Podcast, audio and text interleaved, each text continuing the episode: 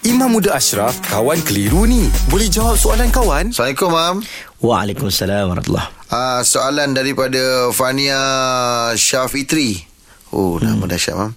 Okey, Mam. Dia kata, uh, Ustaz, sekiranya uh, sebelum tu sebelum ini kita ada mengambil atau mencuri duit orang dan kita sekarang dah insaf.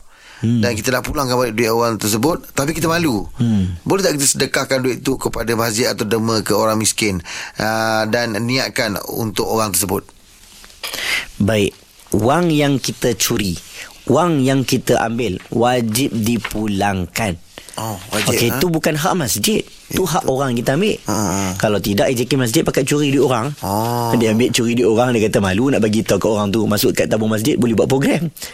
Betul tak kan? Betul, betul. Ha, bukan. Tak boleh curi duit orang masuk dalam masa tabung masjid. Oh. Kita kena pulangkan semula kepada orang tersebut. Hmm. Pandai buat, jangan malu-malu. Pandai buat, pergi jumpa balik. Oh. Minta maaf. Ha, berlaku kezaliman. Kesian waktu itu kawan tu nak guna duit Tiba-tiba Ah, kau pergi ambil. betul. Lah. Walaupun kau bayar sama juga Waktu dia tengah mencari duit Waktu dia tengah nak guna tak ada duit Apa perasaan dia? Hmm. Jadi minta maaf. Sekiranya tak jumpa Itu isu lain. Nak bagi duit balik tak jumpa. Cari waris orang tersebut pun tak jumpa. Hmm. Maka waktu itu dia boleh melakukan tazkiyatul mal penyucian harta dia boleh ber, apa uh, bersedekah dengan niat ya Allah ampun dosaku dan ditambah dengan taubat mm-hmm. ha, itu boleh tapi curi di orang senang-senang nak masuk balik duit tabung masjid ganti Tak boleh tak lah. boleh tak, boleh lah. Oh, ha.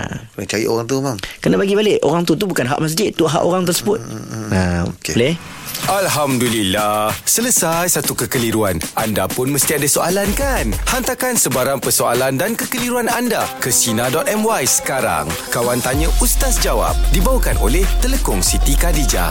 Promosi Serikan Lebaran dengan Siti Khadijah diteruskan hingga 14 Jun di semua butik SK dan sitikadijah.com dengan combo istimewa raya dan diskaun hingga 50%. Siti Khadijah, lambang cinta abadi.